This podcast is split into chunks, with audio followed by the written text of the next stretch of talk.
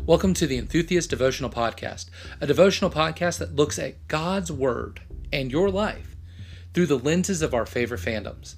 Our prayer as you listen is that you'll grow even deeper in your walk with Christ and take steps and gain knowledge that'll further your walk with Christ. You ready? Let's get started.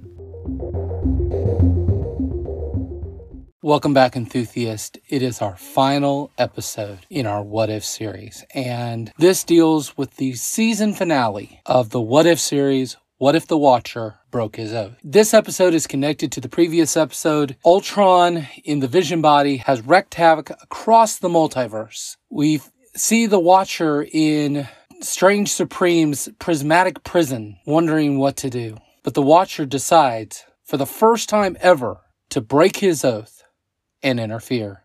What results is bringing back all uh, most of the heroes and a few villains from the previous What If uh, episodes. He gathers the heroes of the multiverse. He gathers Captain Carter, Star Lord T'Challa, Eric Killmonger, Party Thor, Strange Supreme, the Black Widow from Ultron's world, and a Gamora from an episode that we have not even seen yet to become the Avengers of the multiverse. Why? Because the Watcher decided that this was the time to interfere. He broke his oath. We had seen him almost wanting to deal with different threats. When Strange Supreme was growing in power and power, the Watcher didn't interfere. When Ultron d- devastated his own world, the Watcher didn't interfere. But when he threatened the multiverse and all the multiverses, it was time to interfere. So he broke his oath. What can we learn from this episode? In Ezekiel chapter number 3, beginning around verse 15, God compares the prophet to a watcher, or better put,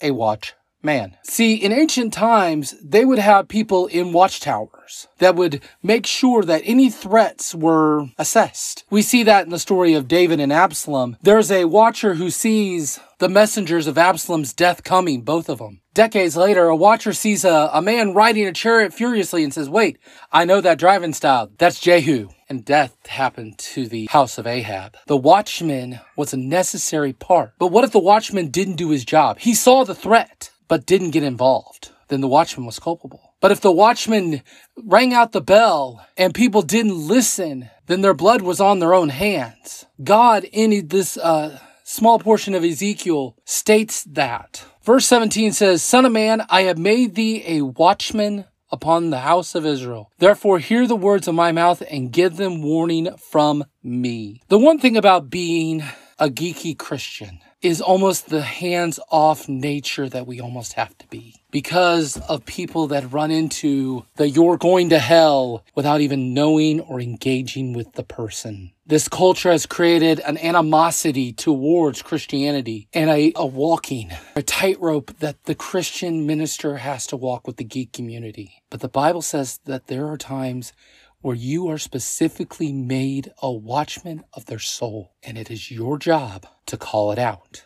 God has placed us in unique ministries. God has allowed us to cultivate these relationships. But if all we do is cultivate relationships and never remove or discuss the problems that arise in love, then we've got a problem. And the Bible says that God will require their blood at our hands. So, what about you?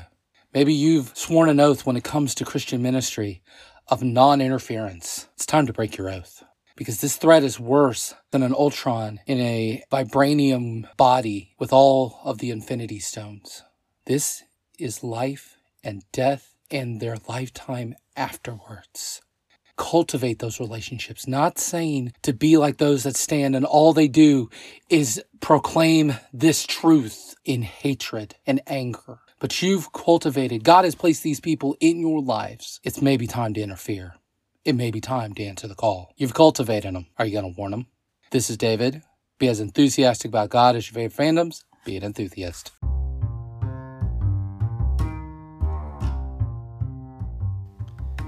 Thank you for listening. I hope you enjoyed this episode of the Enthusiast Devotional Podcast. If you want to follow us on Twitter or Instagram, we're at Enthusiast. We also invite you to join the Enthusiast Society on Facebook. We look forward to having you. This is David. We'll see you next time.